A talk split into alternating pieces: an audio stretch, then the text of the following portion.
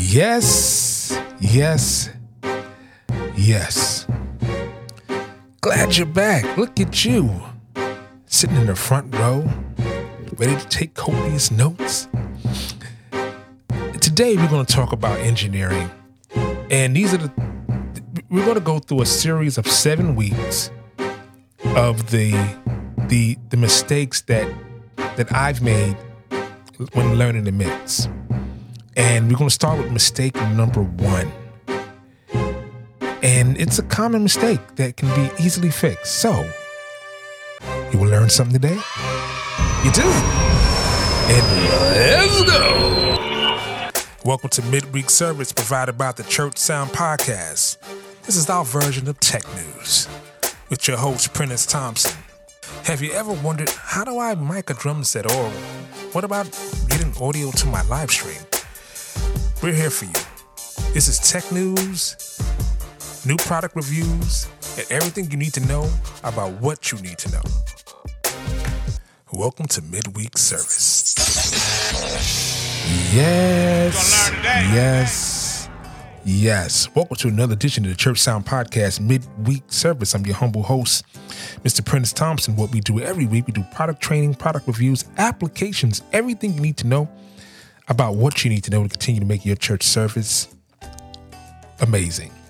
So, um, I'm gonna go back in time.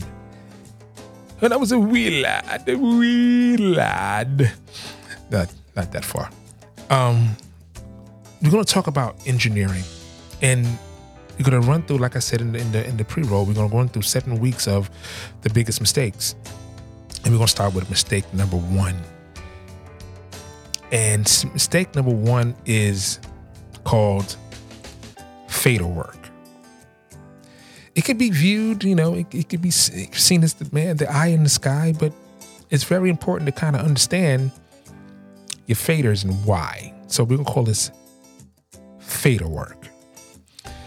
What does that really, really mean? Well, we all know that a mixer is a multi-channeled device that is it's the center of the universe.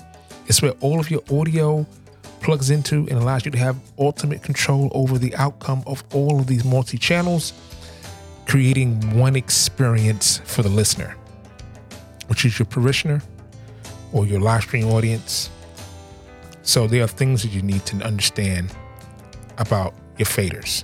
So this is the problem that I that I that I learned the hard way.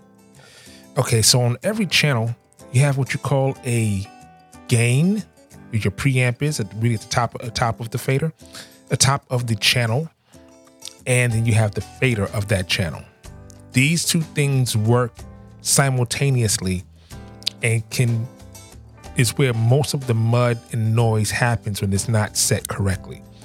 You can you can boost your gain up a little bit in the preamp and then not have enough gain and you're trying to you're trying to make up for it with your with your um your channel fader.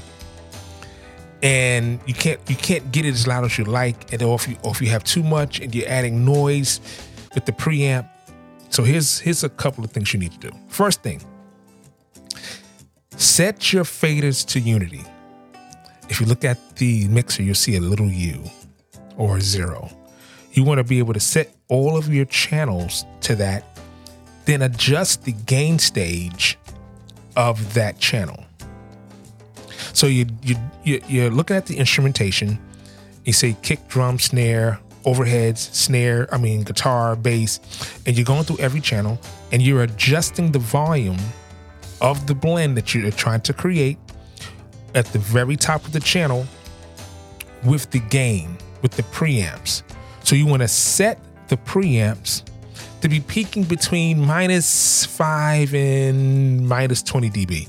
Give it a little headroom, you know, during sound check because usually um, in sound check, the the the um, the ministers or performers and or musicians, singers, praise and worship teams, um, they're not they're not singing as loud as they normally are. They're normally going to give you about seventy percent, sometimes more, sometimes less. So you you want to set it up so this way you're not going to bleed your channels. You're not going to be you know, frying your signal. Hey, Pastor Caleb, Do you know any churches that want to get into podcasting? I know a bunch, but they don't know where to begin. Well, did you tell them about the Tascam Mixcast 4? I told a few, but let's talk about its features. Well, it has four microphone inputs. And you can take phone calls over your mobile device. You can use it with live stream platforms like Zoom. You can connect via Bluetooth. and it comes with sound pads for music and effects like this. Huh, not bad. It's an all in one unit which is small enough to fit in a messenger bag. So, pastors, go to your favorite retailer and pick up the Tascam Mixcast 4 today. Yeah, today.